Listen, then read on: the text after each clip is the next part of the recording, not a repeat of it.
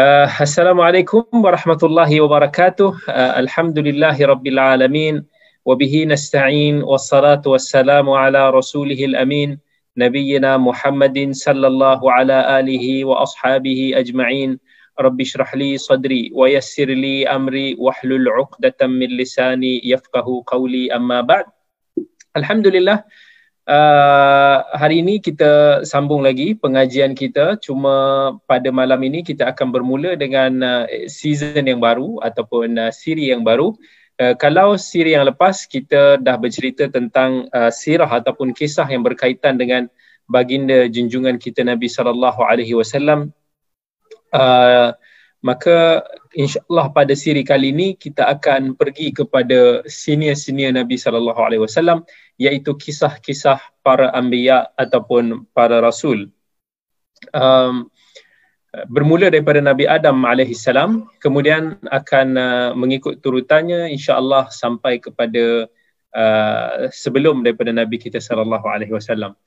Jadi uh, bila kita cerita pasal kisah Nabi SAW ni dia satu bab yang baru dan uh, sudah perlu, sudah tentu setiap daripada siri yang kita akan mula dia mesti memerlukan kepada mukaddimah uh, untuk uh, sebagai satu pintu untuk kita masuk ke dalam perbahasan ini supaya kita lebih lebih faham.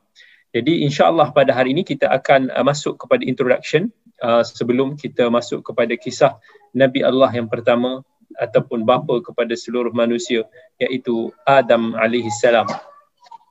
Bila kita cerita tentang kisah iaitu uh, kisah ni walaupun dalam bahasa Melayu kita panggil kisah sebenarnya kalimah ini diambil daripada perkataan bahasa Arab. Perkataan bahasa Arab iaitu kisah ataupun kata jamak dia plural dia qasas. Uh, qasas. Kisah ni dalam bahasa Arab adalah berita-berita yang diriwayatkan ataupun diceritakan. Al-Quran uh, menamakan cerita-cerita berita-berita umat terdahulu yang disampaikan dalam Al-Quran itu dalam bentuk kisah. Uh, sebab itu dalam Quran Allah kata umpamanya demikianlah kami kisahkan kepadamu sebahagian kisah umat yang telah lalu. Uh, banyaklah kira kata kalau Allah cerita dalam Quran Allah bagi tahu kepada Nabi kita sallallahu alaihi wasallam itulah kisah-kisah umat yang terdahulu dan semua kisah-kisah daripada rasul yang telah kami ceritakan Uh, itu adalah sebahagian daripada berita-berita negeri yang telah dibinasakan. So itu semua kalau kita baca dalam Quran penuh dengan dengan kisah-kisah umat yang terdahulu. Asal kisah uh, menurut bahasa Arab maksudnya uh, kisah ni dalam kata akar bahasa Arab dimaksudnya kita uh, menjejaki sesuatu, menelusuri satu jejak. Jadi pakar ataupun orang yang ahli dalam urusan jejak berjalan ni dia macam ada kesan kan kalau kita berjalan tu tapak kaki kalau kita kat padang pasir dia akan ada kesan tapak kaki ni akan ada orang yang akan terror untuk nak tracking uh, kesan-kesan perjalanan kaki ni. Uh, dan dia akan ikut dia akan ikut dia akan ikut sampai di berhenti tempat yang mana kesan itu berhenti. So uh, daripada situlah diambil perkataan uh, kisah iaitu kita akan cuba menjejaki peristiwa-peristiwa kisah-kisah peristiwa yang telah di, di, di, diceritakan berkaitan dengan para anbiya yang di, yang terdahulu. Um, orang-orang Arab dianggap setiap daripada pemberitaan itu sebagai kisah. Uh, kalau kita tengok pun dalam uh, bidang kesusahan Arab, uh, kita akan dapati bahawa kisah ini adalah uh, warna yang tersendiri yang mempunyai tabiat yang khusus uh, dalam satu penceritaan. Jadi setiap kisah adalah berita dan tidak semua berita adalah kisah. Penciptaan langit, bumi, malaikat, jin yang Allah sampaikan kepada kita adalah berita, bukan kisah. Nama-nama para nabi dan rasul nama-nama apa nama nenek moyang ataupun ayah-ayah para nabi semua yang Allah sampaikan kepada kita hakikatnya adalah berita bukan kisah. Adapun berita-berita para rasul bersama dengan kaum mereka konflik-konflik pergolakan yang berlaku di kalangan mereka ini ini baru kita sebut sebagai kisah dan ia juga merupakan berita buat kita. Jadi kita boleh faham bahawa kisah ni bila kita nak cerita ini kisah, kisah ni bermaksud uh, satu pengetahuan yang menceritakan tentang peristiwa-peristiwa uh, yang berlaku dengan uh, metodologi bahasa yang tertentu yang ada di punya hujung dan uh, kita kata target yang tertentu. So ni penceritaan kisah ini juga merupakan satu benda yang uh, salah satu daripada aspek khusus sastraan lah dan telah lama dululah benda-benda ni setelah apa telah uh, berlalu lama dahulu. Pentingnya kisah sebab kisah ni sebenarnya adalah salah sebuah daripada warna-warni kesusastraan. Uh, manusia kita ni biasanya tak berapa nak bagi perhatian uh, kepada apa nama maklumat-maklumat yang disampaikan secara formal. Tetapi bila disampaikan melalui penceritaan ataupun kisah, dia mempunyai nilai pengaruh yang tinggi dan lebih disukai oleh manusia. Orang suka. Uh, bila ada, kalau kita tengok pun uh, kuliah-kuliah ataupun ceramah-ceramah di Malaysia umpamanya, kebanyakan masyarakat kita lebih menggembari, lebih kita kata lebih suka kepada kuliah-kuliah ataupun kelas-kelas yang berunsurkan kepada banyak penceritaan.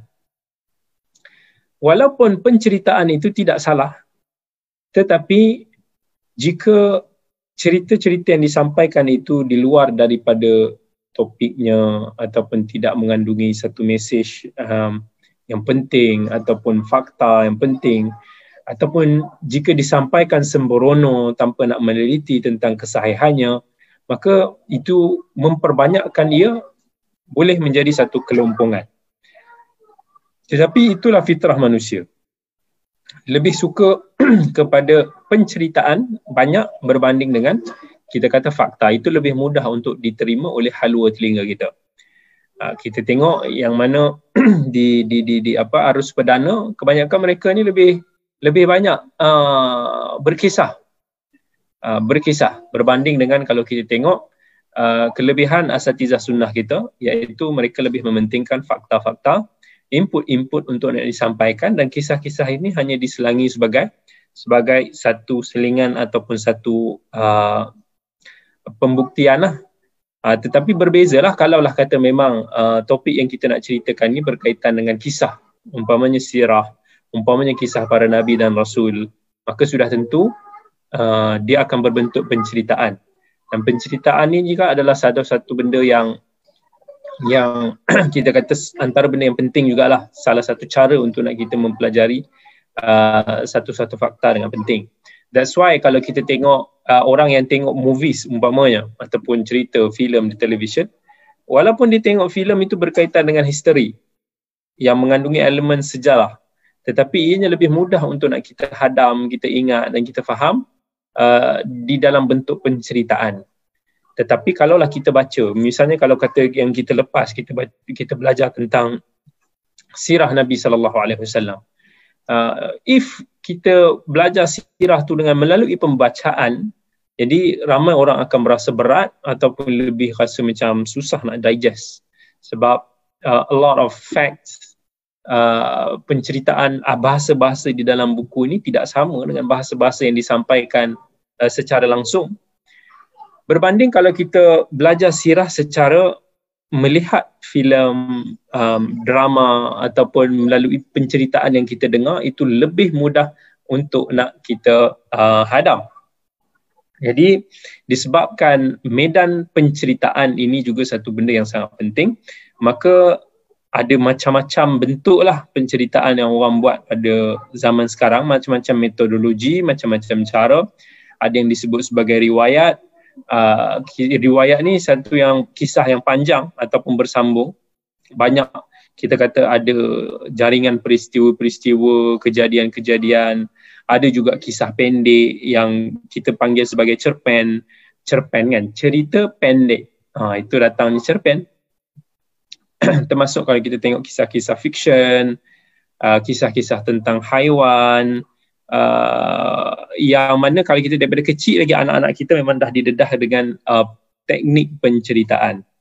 Uh, cuma orang-orang dewasa pun suka jugalah kepada teknik penceritaan. Itu yang kita kata tadi boleh tengok di TV-TV ataupun ada buku-buku yang yang kita boleh baca, yang kita boleh kita boleh telaah.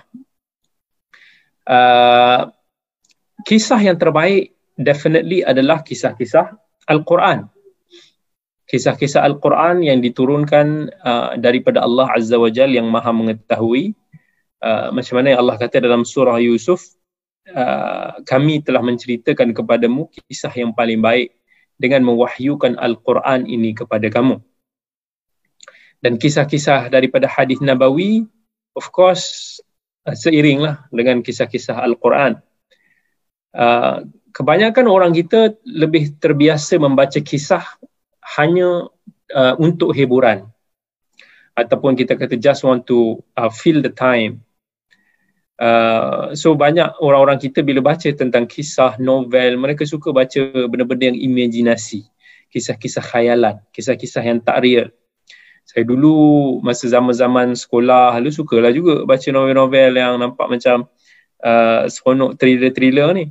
Tapi bila kita semakin meningkat dewasa lama-lama kita akan rasa macam terlampau banyak membaca imajinasi ini satu kita kata agak membuang masa sebab uh, ya yeah, of course dia ada some benefit ada satu manfaat tapi kita boleh spend the same time the same reading untuk kita membaca pembacaan yang lebih bermanfaat yang boleh menambah uh, pengetahuan kita yang lebih menambahkan fakta kita jadi uh, itulah kalau kita tengok tabiat-tabiat manusia di dalam membaca.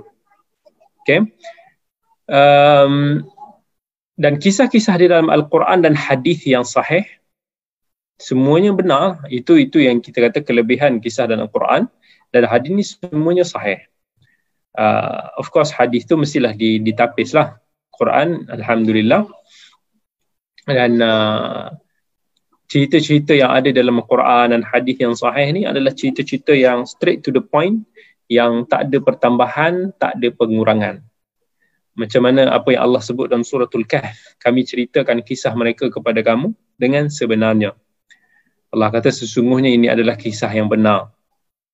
Jadi kisah bukan satu kebenaran kecuali ia disampaikan oleh penyampai tanpa ada elemen-elemen tokoh tambah di dalamnya.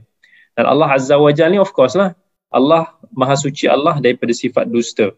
Maha suci Allah daripada segala sifat kekurangan. Jadi tidak mungkin Allah menceritakan sesuatu yang tidak terjadi. Kerana Allah yang telah mentakdirkan sesuatu, Allah yang maha mengetahui, yang maha mendengar, maha melihat.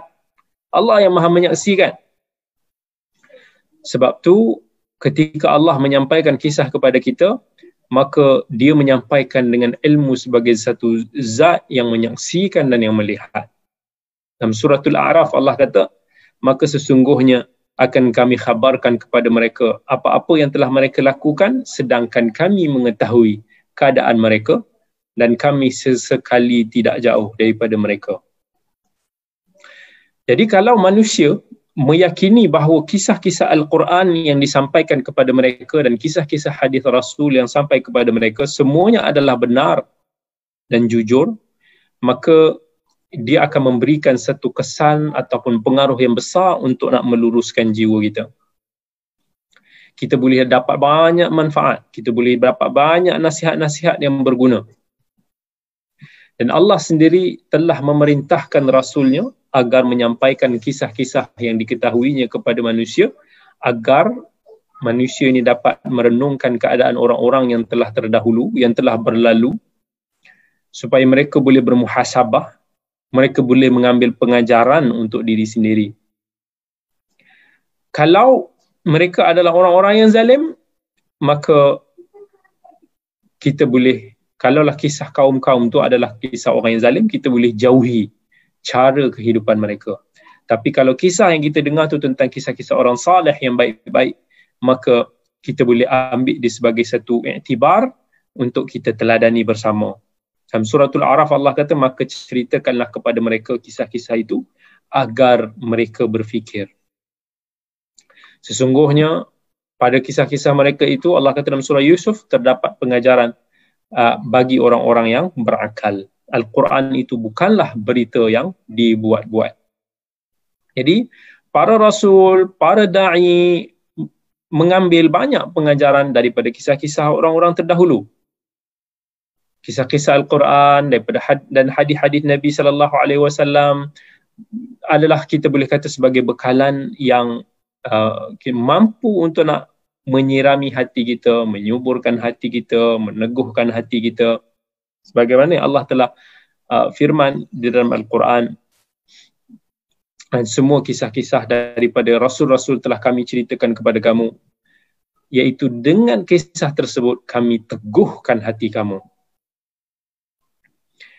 Sebab kalau kita tengok kisah-kisah manusia ni umumnya dia ada similarity dengan kisah-kisah yang terdahulu generasi ke generasi pasti kalau Allah cerita tentang keingkaran kaum terdahulu maka di kaum-kaum kita yang kita hidup sekarang ini juga mempunyai keingkaran yang serupa. Ada contoh-contoh yang baik. Kita boleh ambil. Sebab tu Al-Quranul Karim dan hadis Nabi sallallahu alaihi wasallam kedua-duanya memberikan kepada kita berita-berita di mana kita boleh mendapati diri kita uh, seolah-olah kita berada di dalam kisah tersebut. Seolah-olah nas tu di samping menceritakan tentang kisah fulan ataupun fulan juga menyampaikan kepada kita tentang ujian yang kita rasakan atau um, memberikan satu macam uh, gambaran tentang kisah kehidupan umat terdahulu yang kita walaupun zaman dulu itu zaman yang lebih silam tetapi mereka mempunyai peristiwa berkaitan khusus berkaitan dengan agama Allah ni mempunyai corak dan pattern yang pattern yang sama. Jadi kita ambil lah pengajaran daripada Al-Quran, daripada hadis ini. Uh, so itulah elemen utama kita di dalam uh, di dalam mengenali ataupun kisah-kisah para anbiya. Jadi kisah yang apa yang kita nak sampaikan ini Uh, sumber utama dia pertama sekali adalah daripada Al-Quranul Karim. Kemudian daripada kita akan ambil daripada buku-buku sejarawan Islam. Uh, walaupun dalam buku-buku sejarawan Islam tu juga ada macam-macam. Ada campur aduk, ada riwayat-riwayat yang mungkin tidak sahih. Ada riwayat-riwayat yang uh, sahih. Jadi yang itu antara benda-benda yang perlu kita untuk nak tapis sebab di dalam penceritaan ini kebiasaannya akan ada elemen-elemen yang yang yang salah ataupun benar. Uh, but overall kalau kita nak tengok tentang kisah penceritaan umat terdahulu, rasul terdahulu selain daripada al-Quran dan hadis antara sumber yang uh, para sejarawan Islam juga ambil iaitu daripada sumber Israiliyat. Sumber Israiliyat adalah sumber-sumber yang diambil daripada kitab Yahudi dan Nasrani kerana agama Samawi ini menceritakan banyak kisah umat-umat para nabi, para rasul terdahulu.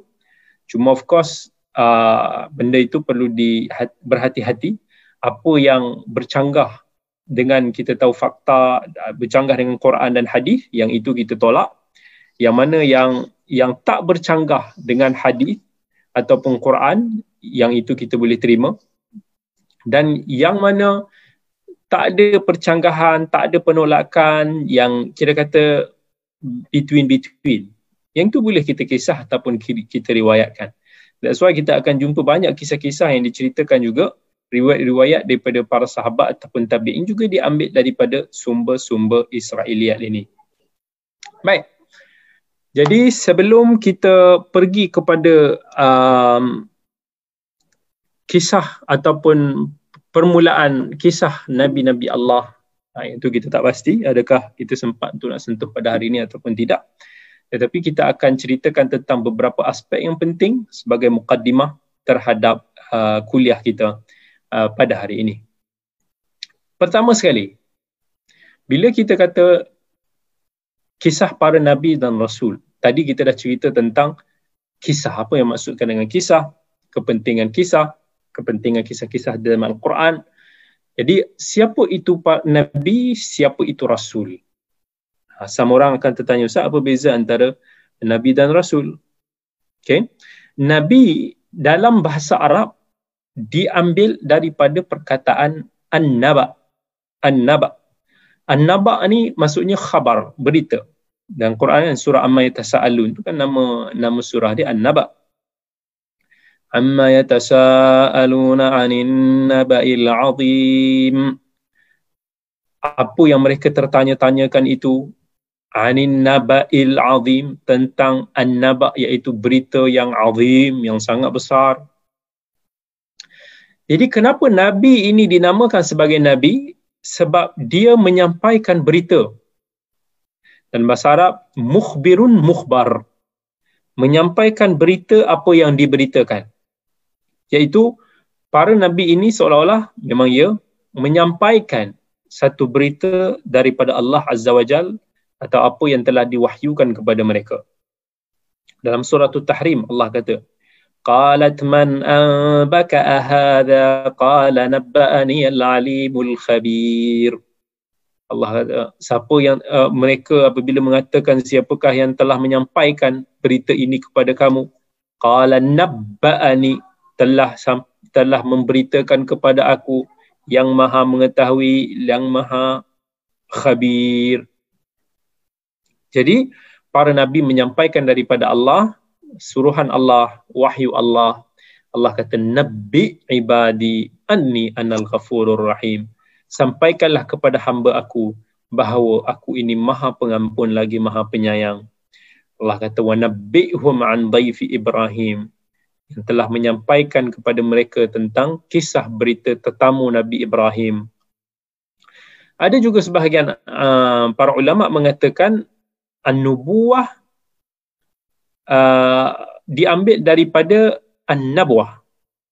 Nabwah ni maksudnya dalam bahasa Arab diambil apa sesuatu apa yang uh, keluar ataupun tinggi dekat dekat bumi. Okay. Um, ya, yeah, okay, ada. Wa tutlaqul Arab lafdhun nabi ala ilm ala alamin min a'lamil ard allati yuhtada biha iaitu orang Arab dia menyebut perkataan nabi ini terhadap satu tempat yang boleh dijadikan sebagai guide. Kalau kata kita berjalan di atas muka bumi ini kita boleh kita boleh ambil dia sebagai guide. Jadi ada adalah kita kata uh, relationship antara penggunaan lafaz Nabi yang kita ketahui dengan asal kepada makna Nabi di dalam bahasa Arab.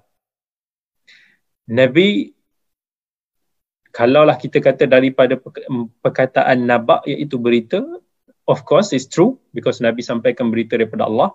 Kalau kita ambil daripada perkataan nabuah iaitu yang yang atas di atas daripada bumi ini ataupun tanah maka kita kata sebab nabi itu manusia yang diberikan kedudukan yang tinggi oleh Allah Azza wa Jal di dunia dan di akhirat. Para Nabi adalah manusia golongan yang paling mulia di sisi Allah. Dan mereka merupakan, kalaulah kita ambil daripada makna bahasa Arab yang dijadikan sebagai guide ataupun sebagai tanda, uh, landmark, uh, kan? Dan dari segi syariat juga, dari segi beragama ni, mereka juga dijadikan sebagai satu um, landmark lah yang mana kita guide kita guided dengan para anbiya untuk mendapat kebahagiaan di dunia dan di akhirat. So itu ta'rif Nabi. Definisi bagi perkataan Rasul, bagi orang yang nak tahu apa beza di antara Nabi dan Rasul. Rasul. Ada daripada perkataan irsal, daripada irsal iaitu dari segi bahasanya uh, utusan, dihantar. Allah cerita tentang kisah uh, Ratu Sabah. Wa inni mursilatun ilaihim bihadiyatin fanadhiratun bima yarji'ul mursalun. Wa inni mursilah. Uh, maksudnya kami ini menghantar satu hadiah. Diha- Rasul irsal itu adalah satu bentuk utusan.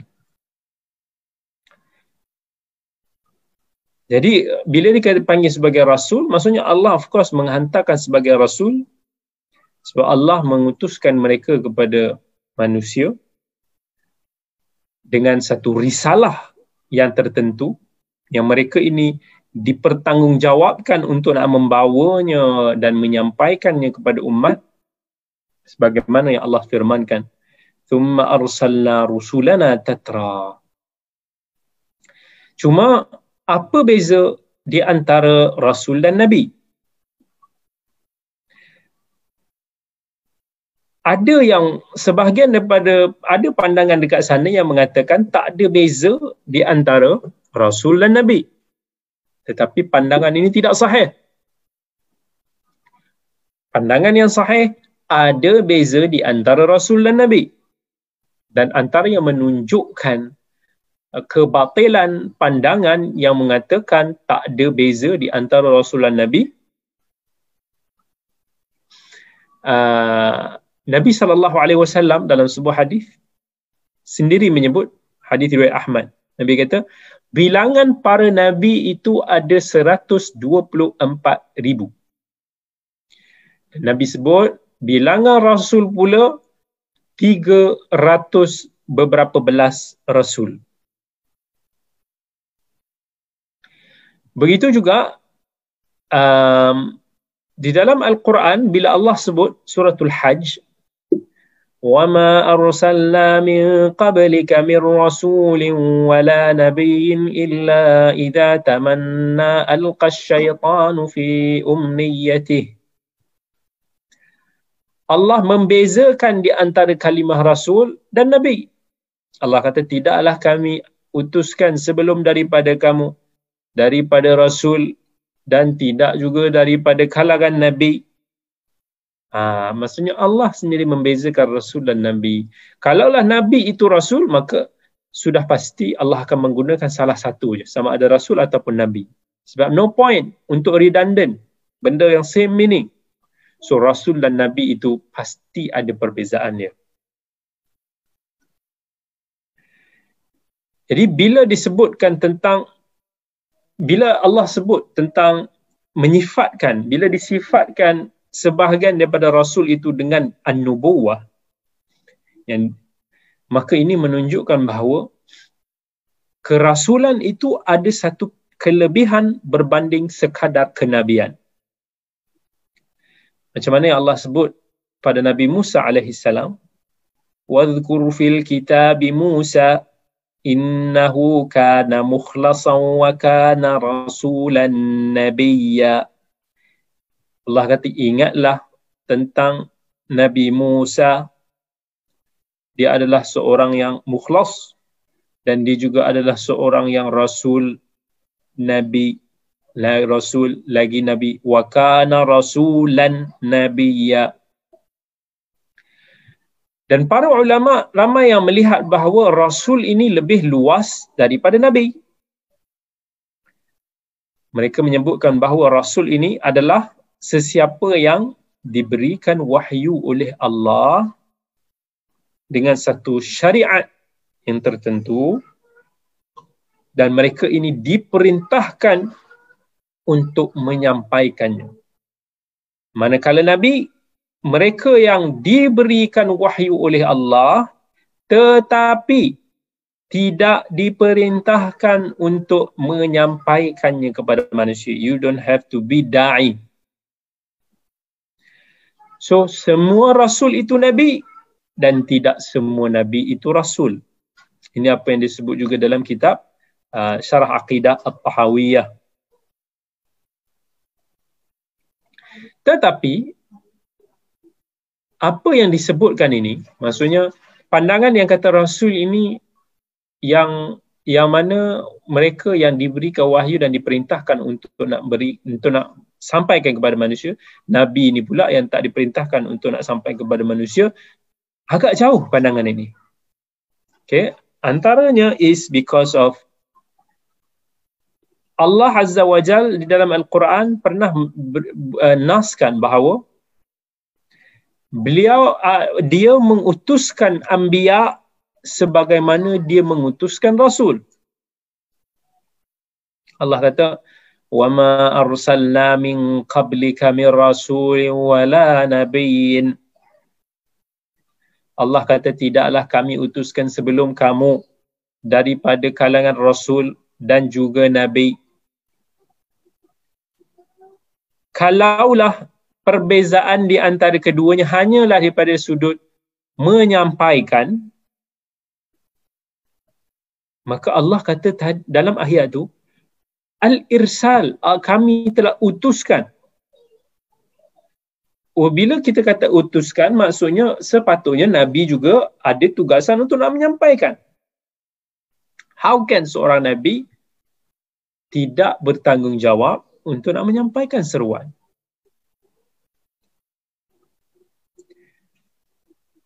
Dalam sebuah hadis yang daif ada menyebutkan tentang bahawa ulama umatku ini adalah seperti nabi kepada rasul. Itu tak tepat ulama sendiri pun diperintahkan untuk nak menyampaikan kepada umat takkanlah nabi yang mendapat wahyu daripada Allah simpan sendiri poin yang kedua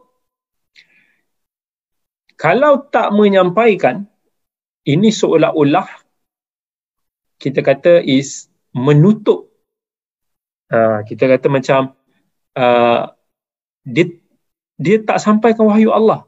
Ditutup wahyu Allah. Allah tidak menurunkan wahyu kepada seseorang untuk nak dia tutup ataupun ditanam dalam diri dia semata-mata untuk perseorangan semata-mata lalu ilmu Allah ini mati dengan wafatnya dia. So that's not that's not not make any sense. Poin yang ketiga, Kata Nabi sallallahu alaihi wasallam dalam sebuah hadis yang diriwayatkan Bukhari dan Muslim. Uridu alayya al-umam fara'aitu an-nabiyya wa ma'ahu ar-rahd wan nabiy wa ma'ahu ar-rajul war-rajulan wan Aku telah diperlihatkan tentang suasana lah dekat mahsyar nanti. Dan aku telah melihat seorang nabi yang ada ramai umat dan aku telah melihat seorang Nabi yang mana cuma ada seorang pengikut ataupun dua. Dan aku juga telah melihat Nabi yang langsung tak ada pengikut. Maka hadis ini juga telah menunjukkan bahawa seorang Nabi juga diperintahkan untuk nak menyampaikan. Cumanya berbezalah dengan kadar umat nak sambut ataupun nak terima. Ada para Nabi yang dakwahnya diterima ramai ada ada para nabi yang mana dakwahnya langsung tak ada siapa yang nak nak dengar ataupun nak ikut. Jadi definisi yang lebih tepat iaitu seorang rasul ialah mereka yang diberikan wahyu yang mengandungi satu syariat yang baru. Dan Nabi pula diutuskan dengan tujuan untuk nak takrir syariat yang telah yang lepas iaitu hanya untuk nak menguatkan lagi ataupun nak me- mengingatkan manusia tentang syariat yang telah lepas. Can you difference between this? Okay.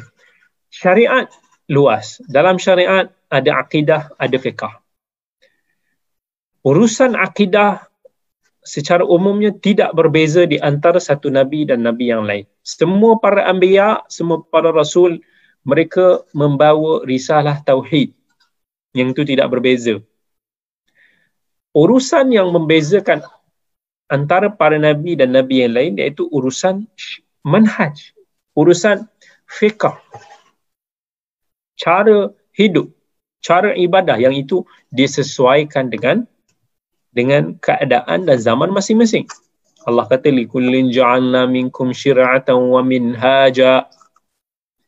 Setiap daripada umat itu ada syariatnya, ada minhajnya. Dulu Bani Israel Okay, before that, apa yang kita nak terangkan is, contohnya Nabi Musa AS, Allah utuskan kepada dia Taurat, Allah utuskan kepada dia uh, ialah kitab Taurat yang mana dia membawa satu syariat yang baru. Jadi selepas daripada Nabi Musa ada nabi-nabi, Nabi Nuh, uh, Nabi Bani Israel yang selepas Nabi Musa yang mana mereka ini dia ingatkan kembali kepada Bani Israel tentang syariat risalah Nabi Musa alaihi salam. Dia tak dia, dia tak ada kitab baru, dia tak ada uh, risalah yang baru. Okay. Tak semestinya setiap rasul itu ada kitab. Yang kitab ni ada beberapa je kan. Jadi Bani Israel ni dulu dia Allah banyak utuskan para anbiya ni dulu daripada kalangan Bani Israel. Bila matinya seorang nabi di kalangan Bani Israel akan dibangkitkan nabi yang lain.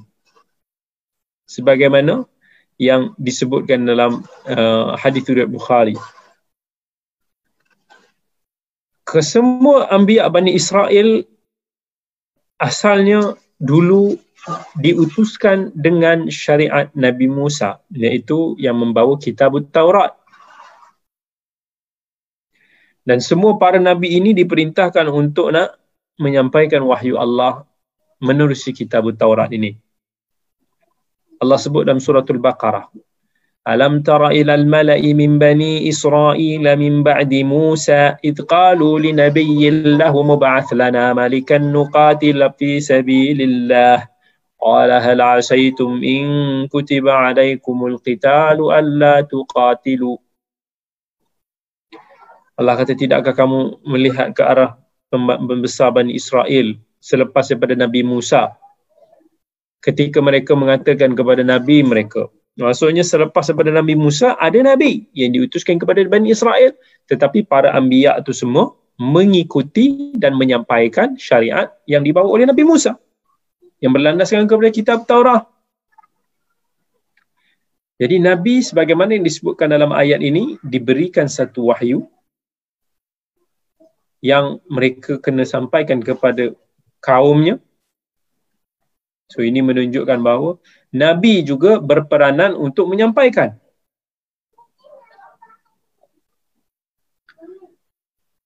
Kalau kita tengok umpamanya Nabi Daud anaknya Nabi Sulaiman, kemudian cucu cicitnya Nabi Zakaria, Nabi Yahya, semua ini para Nabi.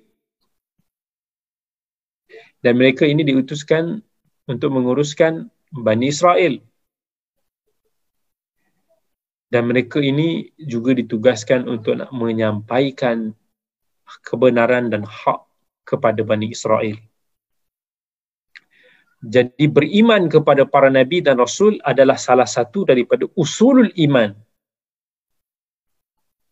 Allah kata dalam Quran, "Qul amanna billahi wa ma unzila alaina wa ma unzila ala Ibrahim wa Ismail wa Ishaq wa Yaqub wal asbat wa ma utiya Musa wa Isa wan nabiyyun min rabbihim."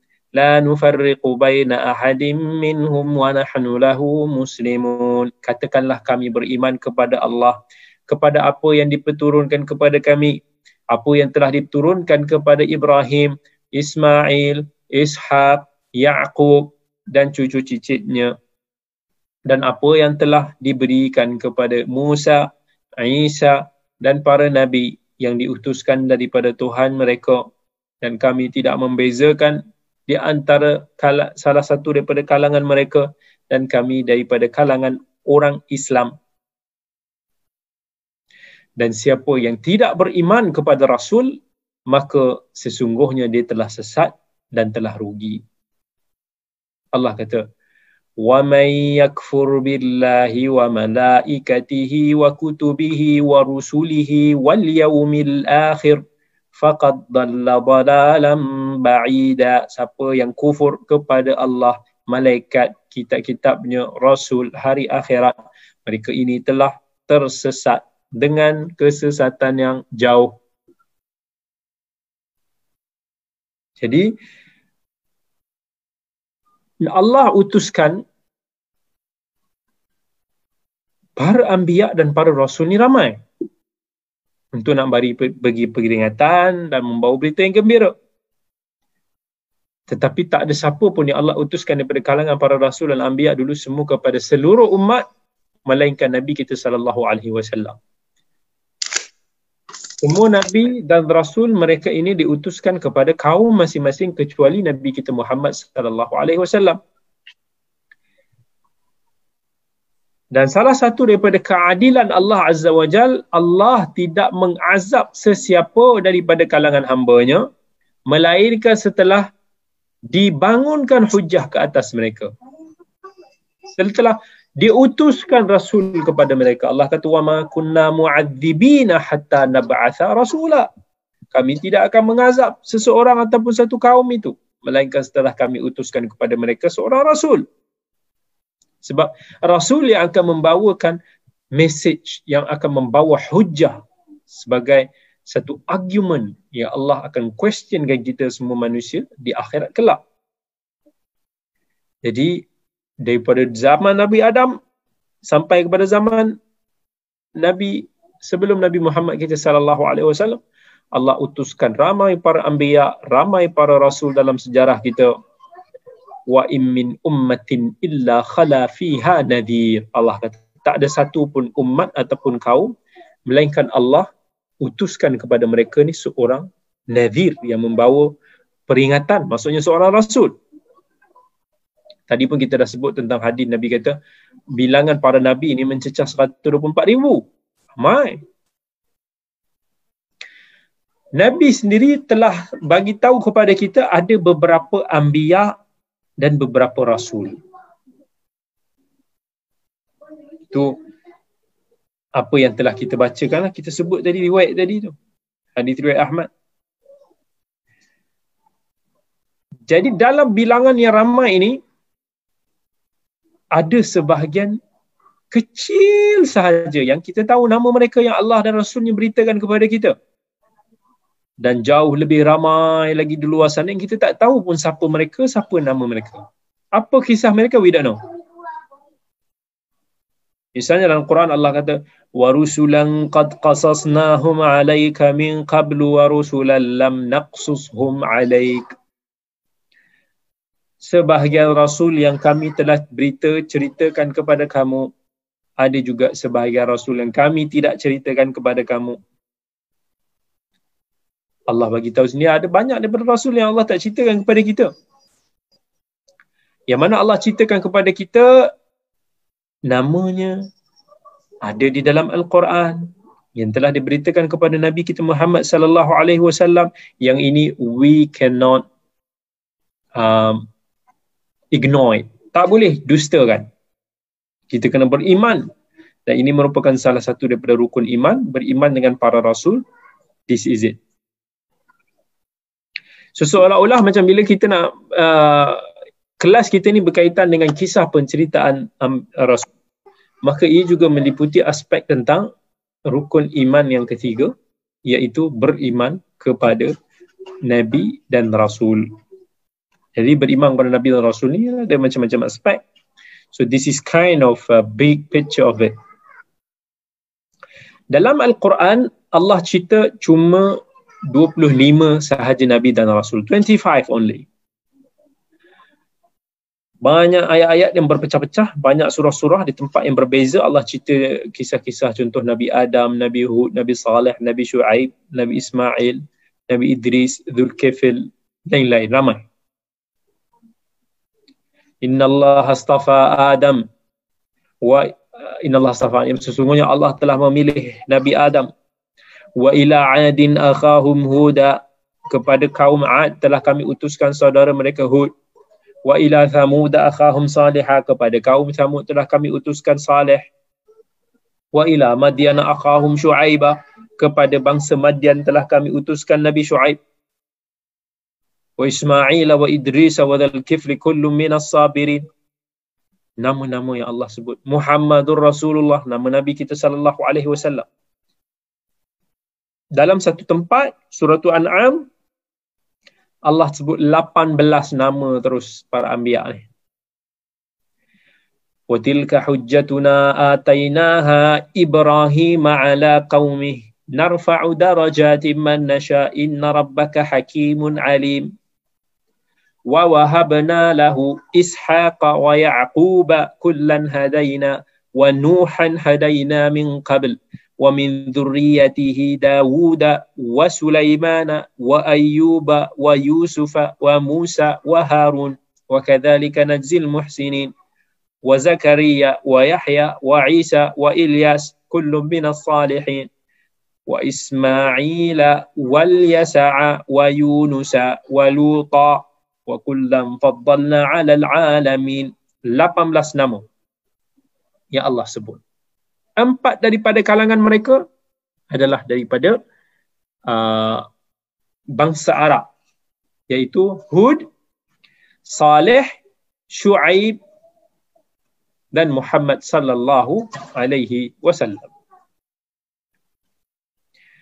Uh, mereka ini iaitu Nabi Hud, Nabi Saleh dan Shu'aib adalah daripada kategori Arabun Aribah. Dulu kita ada awal mukaddimah sirah dulu kita ada sentuh tentang ni. Manakala Nabi Ismail adalah daripada susu galuh Arabun Musta'ribah iaitu Arab yang yang uh, dah dikacuk lah. Uh, itu kisah tu kita dah dah sentuh lah masa kita cerita awal-awal dulu dalam sirah. Hud Saleh daripada Arabun Aribah. Arab yang pure dulu asal-asalnya. Jadi ada juga para anbiya yang kita boleh tahu daripada sunnah ataupun hadis Nabi sallallahu alaihi wasallam.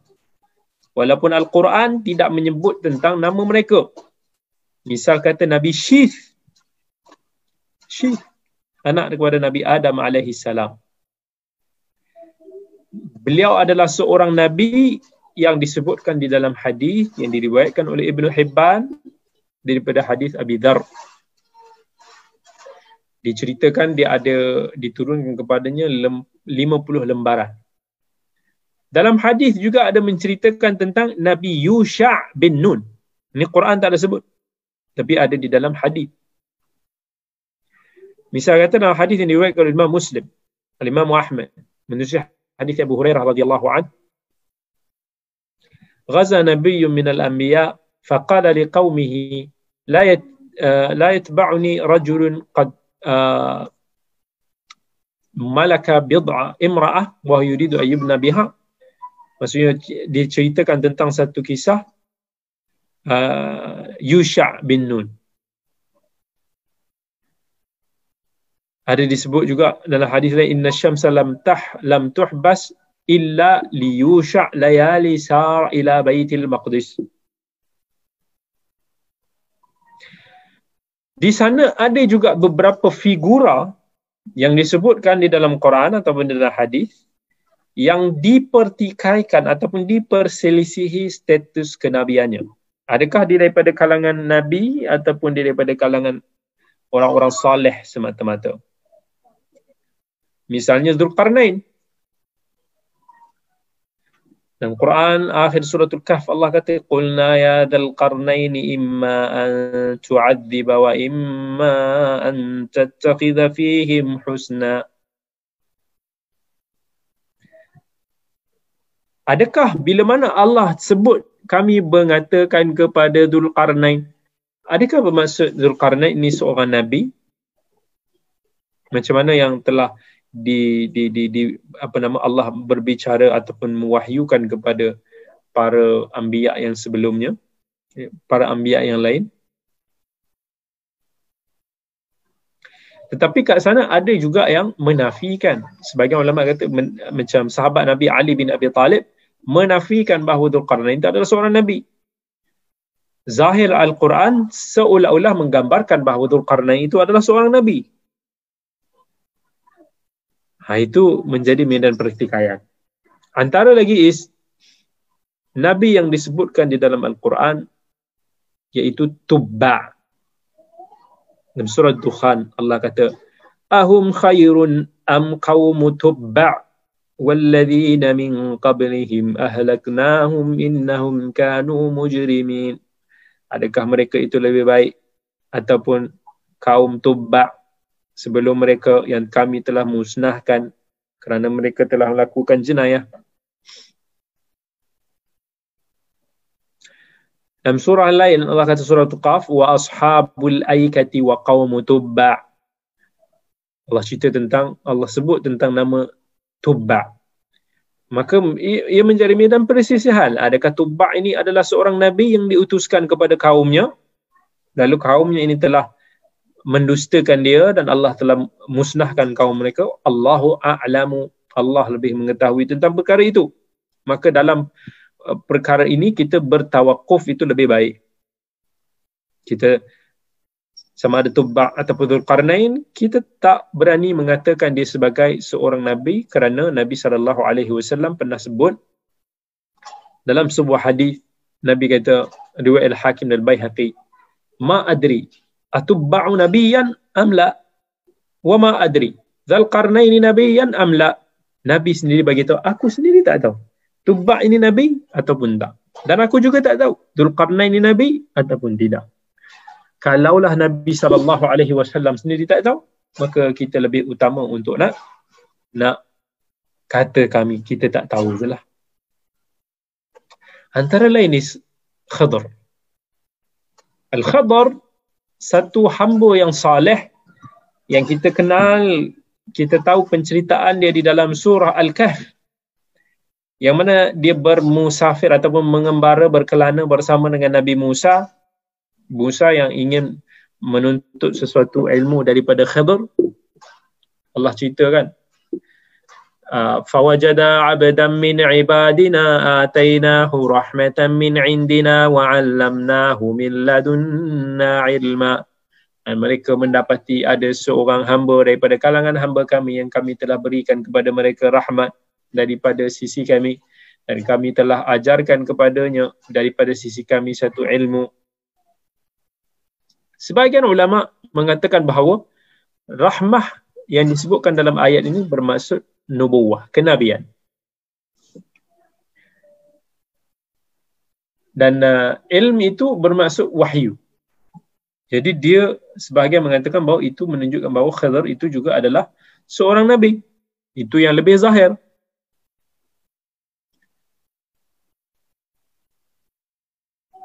Jadi ada yang juga mengatakan bahawa uh, dalil yang kedua is Nabi Musa kata kepada dia pada dalam suratul Kahf, "Hal ittaba'ak هل أتبعك على أن تعلمني مما علمت رشدا قال إنك لن تستطيع معي صبرا وكيف تصبر على ما لم تحط به خبرا قال ستجدني إن شاء الله صابرا ولا أعصي لك أمرا قال فإن اتبعتني فلا تسألني عن شيء حتى hatta uhditha laka minhu dhikra.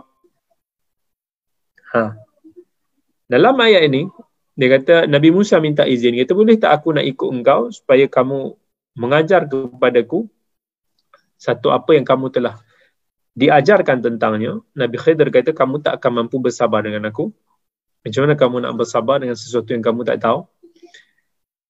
Nabi Musa kata kamu akan mendapati aku ini seorang yang sabar insya-Allah. Dan aku tidak akan mengingkari arahan kau.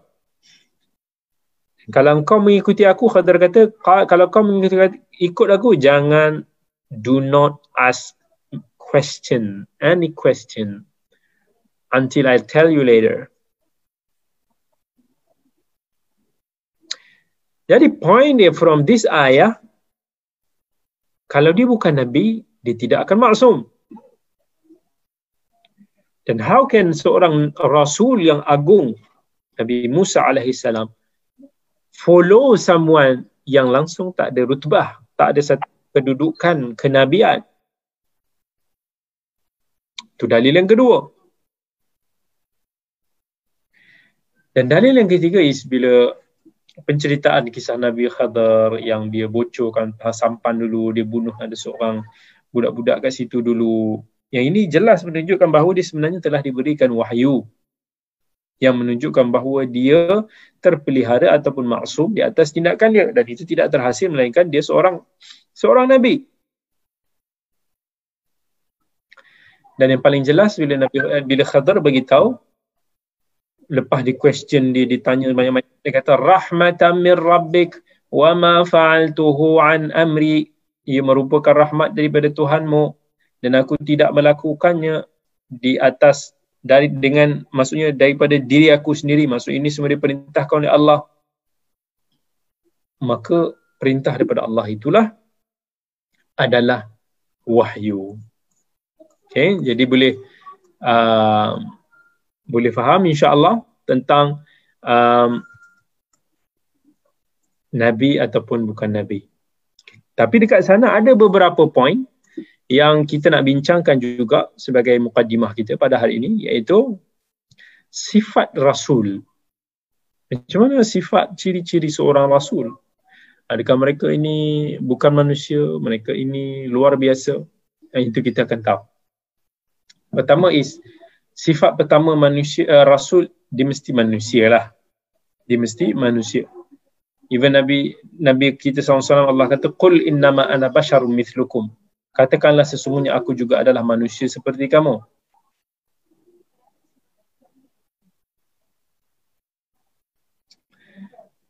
Jadi itulah ujian yang Allah turunkan kepada kita. Allah utuskan seorang manusia sama seperti kita yang terpelihara dengan guide daripada Allah Azza wa Jal untuk membawa satu amanah yang besar untuk nak menguji keimanan dan kepercayaan kita kepada Rasul tersebut ada juga orang yang mana mereka ni tak boleh nak accept. Dia tak boleh nak accept bahawa Rasul itu manusia biasa. Mesti kalau nak kata seorang Rasul tu mesti luar biasa. Sedangkan kalau kita tengok Nabi juga berjasad seperti kita. Yang makan dan minum tidur seperti kita. Yang berjalan, bekerja, memenuhi hajatnya seperti kita. Kerana itu dulu kaum Nabi Muhammad kita sallallahu alaihi wasallam dia kata Mali hadzal rasul Mali hadzal rasul yakulu ta'ama wa yamshi fil aswaq. Apa benda seorang rasul ni boleh makan berjalan-jalan dekat pasar ni? Dia orang tak mau nak terima sebab dia kata eh dia pun manusia seperti kita. Apakah hanya dia nak dia nak dia nak berdakwah nak nak nak seru kita macam-macam Jadi Nabi sifat dia mesti kena dia merupakan seorang rasul. Kenapa seorang rasul itu dia bukan terdiri daripada malaikat?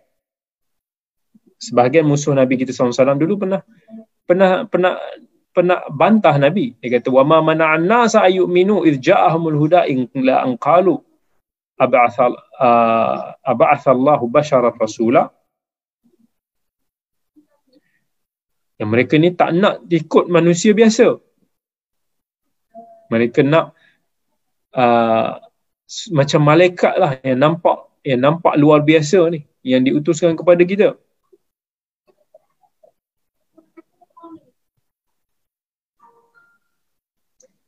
Tapi kita bagi tahu sifat malaikat ni berbeza daripada manusia.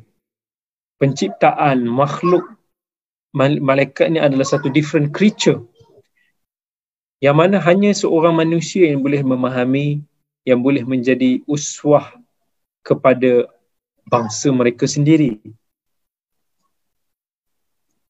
Sedangkan kita kalau lah orang tu daripada bangsa lain pun kita dah mula ragu-ragu, kita mempunyai pandangan yang skeptikal. Apatah lagi jika kalau lah seorang rasul itu ada daripada makhluk yang lain. That's even creepier. Lebih lebih menyeramkan makhluk yang ada sifat perincian yang banyak yang kita tak tahu. Yang mungkin keadaan ni ber, super different daripada the world yang different. We don't know uh, how much uh, power of malaikat, di apa kelemahan malaikat. We don't know. Lepas tu Allah kata dalam Quran, "Qul law kana fil ardi malaikatu yamshuna mutma'innina lanazzalna 'alaihim minas sama'i malakan rasula."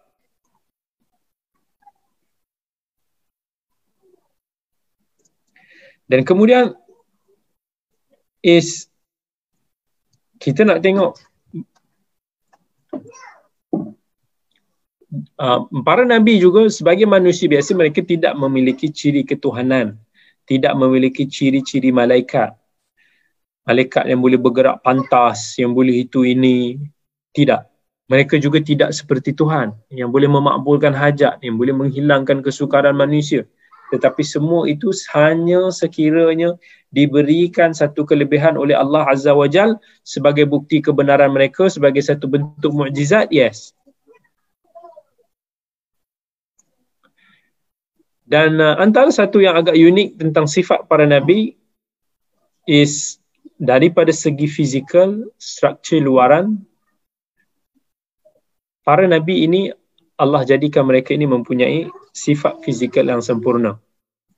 Mereka tidak ada um, apa nama um, ciri-ciri yang ataupun kita kata yang tidak sempurna atau EU.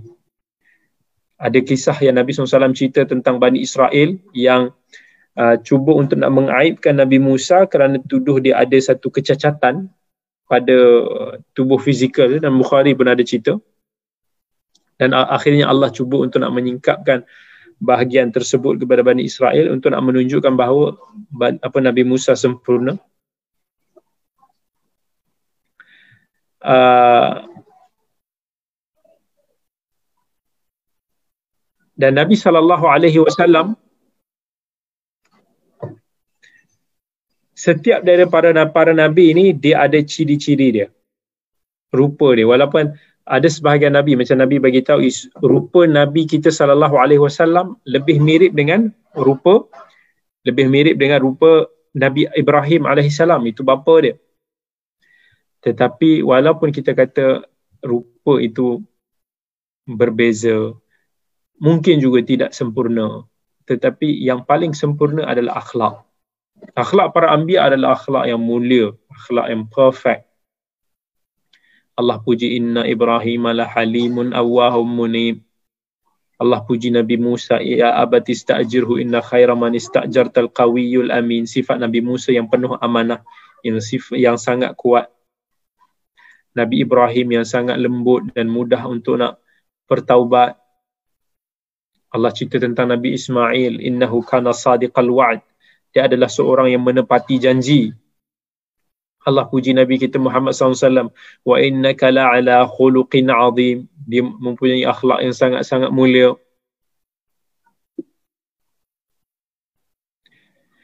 Kemudian antara ciri Rasul juga mereka memiliki ciri keturunan yang mulia. Semua para Rasul selepas daripada Nabi Nuh alaihi salam daripada kalangan zuriatnya semua para Rasul daripada selepas daripada zaman Nabi Ibrahim daripada kalangan zuriat Nabi Ibrahim. So uh, dia ada three big generation of para anbiya daripada zaman Nabi Adam, generasi kedua zaman Nabi Nuh, generasi ketiga zaman Nabi Ibrahim. Semua nabi sebelum daripada uh, selepas daripada Nabi Nuh daripada keturunan Nabi Nuh. Semua nabi selepas daripada zaman Nabi Ibrahim semua daripada keturunan Nabi Ibrahim alaihi salam maka Allah telah memilih sebaik-baik keturunan untuk diutuskan kepada kaum masing-masing. Nabi SAW sendiri beritahu, Bu'istu min khairi quruni bani Adam qarnan faqarnan. Hatta kuntu min al-qarni alladhi kuntu min. Allah utuskan aku ini daripada keturunan yang terbaik bagi setiap generasi. Allah Nabi SAW kata lagi wa ana Muhammad bin Abdullah bin Abdul Muttalib inna Allah khalaqal khalq faja'alani fi khairihim thumma ja'alahum firqatain faja'alani fi khairihim firqa thumma ja'alahum qabail faja'alani fi khairihim qabila thumma ja'alahum buyutan faja'alani fi khairihim baitan fa ana khairukum baitan wa khairukum nafsa. Dan begitu dulu Allah Allah telah ciptakan makhluk ada daripada kalangan mereka yang baik dan ada kalangan mereka yang kurang baik. Aku ini daripada kalangan yang baik itu. Kemudian daripada kalangan yang baik itu ada macam-macam kabilah. Nabi kata aku daripada kalangan kabilah yang terbaik daripada kabilah-kabilah itu. Kemudian daripada setiap kabilah itu ada rumah masing-masing. Aku daripada kalangan rumah yang terbaik. Maksudnya rumah yang terbaik. Daripada kalangan kabilah yang terbaik. Daripada kalangan kelompok yang terbaik. Daripada kalangan keturunan yang terbaik. Dan para ambiya, ciri mereka ini juga, mereka ini tak ada daripada mana-mana para nabi yang datang daripada kategori hamba. Apatah lagi pada zaman dulu yang mana hamba-hamba ini dilihat uh, rendah, maka seorang para nabi itu semuanya bersifat bersifat uh, merdeka. Dan kemudian antara ciri para anbiya mereka memiliki akal yang yang bijak yang uh, yang cerdas ada kelebihan-kelebihan, keunikan yang Allah kurniakan kepada mereka supaya mampu mereka mereka mampu untuk nak memikul risalah dan mampu untuk nak menyampaikan kepada kepada manusia. Contohnya Nabi kita sallallahu alaihi wasallam dia tidak lupa. Allah kata sanuqri'uka fala tansa kami akan baca kepada kamu dan kamu tidak akan lupa.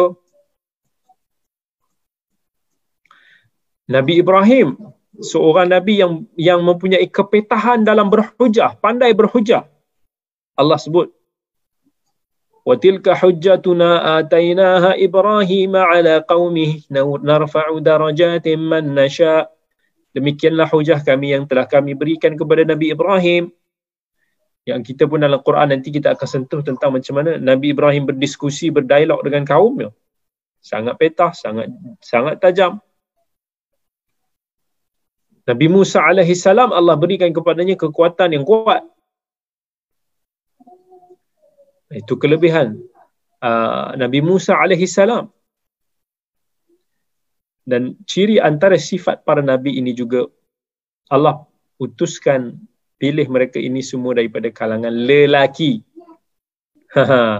This is something yang maybe you gonna question about ada tak ada ke nabi perempuan? Adakah itu bentuk diskriminasi? Allah kata dalam Quran wa ma arsalna min qablaka illa rijalan nuhi ilaihim. Ayat paling jelas. Surah Al-Anbiya. Tidaklah kami utuskan sebelum kamu melainkan rijal, lelaki-lelaki yang telah kami wahyukan kepada mereka. Jelas illa nothing only rijal lelaki no women. Dan hikmah daripada rasul-rasul ini diutuskan daripada kalangan lelaki iaitu banyak ada antara banyaklah hikmahnya. Antaranya is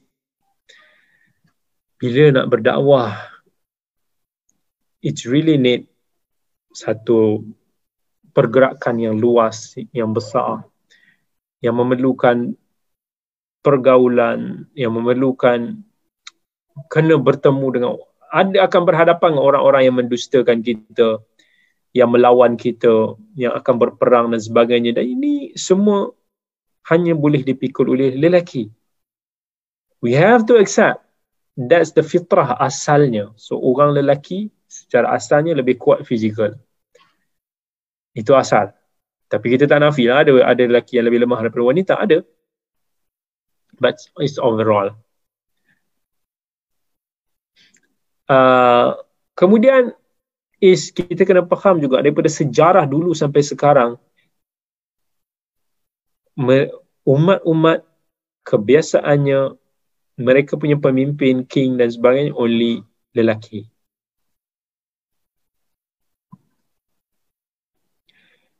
Lelaki juga Uh, biasanya daripada sudut fizikal bagus. Daripada sudut uh, ke, apa nama emosinya lebih sifatnya begitu. Bukan kata dia katakan lebih itu maksudnya dia lebih lebih tinggi atau apa tidak tetapi itu keunikan Allah telah cipta. Setiap daripada kita lelaki dan perempuan ada peranan masing-masing kelebihan masing-masing semuanya saling melengkapi. So peranan it will be uh, berbeza-beza. Bukan bererti lelaki lebih, perempuan kurang, perempuan lebih, lelaki kurang, no. Tetapi ada daripada sudut bab yang mana yang ni lebih sesuai. Lelaki lebih sesuai daripada perempuan because of certain things. Kenapa Allah jadikan seorang ibu yang mengandungkan anak is not man? Because kat situ lelaki pula yang tak kuat. Dia kuat-kuat nak berperang, berlawan ni semua. Tetapi bab nak mengandung anak lelaki tak kuat. Cuba bagi tengok dalam ada dia pun buat test lelaki tu kena kena macam diletakkan renjatan sikit. Seolah-olah macam contraction perempuan tak boleh tahan. Ada kelemahan-kelemahan lelaki. Ha. Jadi wanita pula ada dia punya fitrah yang Allah ciptakan. Dia ada kitaran haidnya ada tempoh untuk melahirkan anak, ada nifas dan sebagainya. Jadi benda-benda ini mungkin akan menghalang serta-serta tugasan. Bukan nak kata kelebihan atau kekurangan, the only the different of uh, kita kata different of peranan sahaja. Walaupun di sana ada beberapa pandangan yang mengatakan bahawa wanita itu juga ada diberikan uh, kenabian, kita tak nafi, ada sebahagian macam Ibn Hazm, Abdul Hasan Al-Ash'ari uh, yang mengatakan ada antara nabi yang uh, ada antara wanita yang di yang diberikan kenabian. Seperti mana dianggap macam Maryam. Maryam dikatakan nabi. Ada juga sebahagian masukkan Hawa isteri Nabi Adam. Ada yang kata Sarah isteri Nabi Ibrahim. Ada yang kata ibu Nabi Musa. Uh, Hajar ataupun Asia sebab mereka ini tengok bahawa oh ada macam satu guidance yang Allah sebut dalam Quran seolah-olah macam memberikan wahyu kepada wanita-wanita ini. Uh, mereka tak menolak ayat yang kita baca tadi illa ma arsalna min qablika illa rijalan nuhi ilaihim. Mereka tak tolak tapi mereka mengatakan bahawa risalah itu untuk rijal. Ha, dia ambil literal. Risalah kerasulan tu untuk lelaki tetapi kenabian boleh meliputi wanita juga sebab mereka mungkin nak beranggapan bahawa seorang nabi itu tidak semestinya berkewajipan untuk nak menyampaikan risalah kepada kaumnya dia cukup mendapat wahyu dan kemudiannya beramal untuk diri masing-masing. So tadi kita dah bagi tahu takrifan ini tidak tepat. Dia kata lah, misal kata ibu Nabi Musa. Allah kata dalam Quran wa awhayna ila ummi Musa an ardi'i alqihi fil yammi wa la takhafi wa la tahzani inna raduhu ilayki wa ja'iluhu minal mursalin. Kalau kita ingat ada peristiwa Nabi uh, Nabi Musa masa dia dia dilahirkan dulu Firaun masa tu sembelih anak-anak Bani Israel. Sampai ke rumah Nabi Musa, Allah perintahkan kepada uh, ibu kepada Nabi Musa susukan dulu Musa kemudian campakkan dalam dalam sungai. So itu menunjukkan seolah-olah ibu Nabi Musa juga mendapat wahyu. Macam mana Jibril diperintahkan untuk pergi kepada Maryam dan kata fa arsalna ilaiha ruhana fatamathala laha basharan sawiyya yang menyamar sebagai seorang lelaki. Kemudian jibril kata ini uh, maryam kata inni a'udzu birrahmani mink in kunta taqiyya jibril kata innama ana rasulu rabbika li ahabba laki ghulaman zakiyya aku diutuskan kepada kamu untuk nak membawakan berita bahawa kamu akan dikurniakan seorang anak malaikat juga pernah cakap pada Maryam, Ya Maryamu innallaha astafaki wa tahharaki wa astafaki ala nisa'il alamin. Sesungguhnya kamu wahai Maryam, Allah telah memilih kamu, telah menyucikan kamu, melebihkan kamu di atas para wanita di dunia ini. Ya Maryam qunuti li rabbiki wasjudi warka'i ma'ar. Rukuk dan sujudlah wahai Maryam kepada Tuhan kamu. So mereka mengatakan bahawa uh, wanita-wanita ini juga adalah nabi sebab mereka mendapat wahyu daripada Allah sama ada menerusi malaikat ataupun wahyu yang diturut yang yang diutuskan kepada mereka.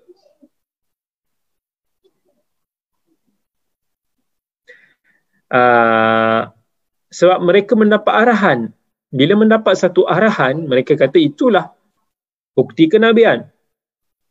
Seperti mana pada Hawa, pada Siti Sarah, pada Hajar, Asia, lagi-lagi bila Allah kata tadi ayat kita baca wastafaki ala nisa'il alamin kami telah melebihkan engkau daripada wanita-wanita lain di dunia ini. So itu pilihan itu maksudnya Allah telah memilihnya sebagai nabi. Nabi SAW sendiri ada sebuah hadis beritahu uh, lelaki yang diberikan kesempurnaan itu ramai tetapi tidak ramai daripada wanita yang sempurna melainkan Asia, isteri kepada Firaun, Maryam, anak kepada Imran. Jadi hanya mereka yang diberi kesempurnaan adalah mereka yang yang mencapai tahap yang diberikan kenabian.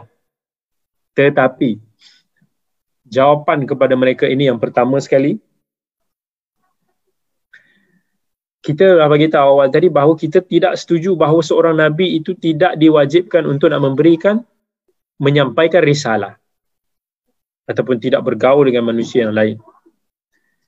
Tak ada beza daripada sudut nabi dan rasul ini kecuali kita bagi tahu is beza nabi ini tidak diutuskan untuk membawa risalah yang baru. Yang kedua, boleh jadi apa yang Allah wahyukan kepada wanita-wanita tersebut uh, sebahagiannya dalam bentuk mimpi. Dan mimpi ini juga salah satu daripada apa yang Allah turunkan kepada Nabi. Tetapi mimpi juga bukan tanda seorang itu sebagai Nabi. Yang ketiga, tidak semestinya apabila ada malaikat yang berbicara dengan mereka itu menunjukkan mereka itu Nabi. Dalam hadis ada uh, menyebut bahawa Allah mengutuskan malaikat kepada seorang lelaki yang menziarahi uh, dia punya saudaranya fillah dalam satu karya dan kemudian bertanya kepada dia tentang kenapa dia berziarah menziarahi dia. Dan dia bagi tahu kerana dia suka cintakan dia kerana Allah. Maka malaikat tu bagi tahu Allah telah utuskan dia kepada dia untuk nak bagi tahu bahawa dia juga sukakan kepada dia. Sahabat juga uh, Jibril juga pernah mengajar kepada sahabat-sahabat yang lain. Tidak bererti bahawa itu sahabat juga seorang nabi. Nabi Nabi kita SAW sendiri pun bertawakuf tidak berani untuk nak mengatakan bahawa Zulkarnain itu nabi ataupun tidak Uh, macam mana kita boleh nak yakin dan confirm mengatakan bahawa Maryam ibu Nabi Musa ni semua sebagai seorang Nabi. Sedangkan kes Zulkarnain pun Nabi tak berani. Tubak pun Nabi tak tak berani nak bagi satu confirmation. Dan tak ada hujah kita nak bagi tahu bahawa kalimat istifa Allah telah melebihkan Maryam itu ke atas wanita lain itu tidak menunjukkan tahap kenabian. Sebab dalam Quran Allah gunakan juga perkataan istifa itu kepada bukan Nabi. Dalam Quran Allah kata summa awrathna kitab alladziina astafaina min ibadina faminhum zalimun li nafsihi wa minhum muqtasidu wa minhum sabiqun bil khairat. Kemudian kami telah wariskan kitab kepada mereka yang terpilih daripada kalangan hamba kami. Hamba kami itu tak semestinya nabi. Sebab ada daripada kalangan mereka yang menzalimi diri, diri mereka sendiri. Definitely is not an anbiya. Tetapi Allah istafa, istafaina. Allah telah pilih, Allah telah is not necessary istifa bermaksud memilih kenabian. Kemudian kalau mereka mengatakan bahawa wanita-wanita itu sempurna disebabkan hadis Nabi sallallahu alaihi wasallam, kita katakan tak semestinya lafaz kesempurnaan yang warid dalam hadis itu bermaksud kenabian.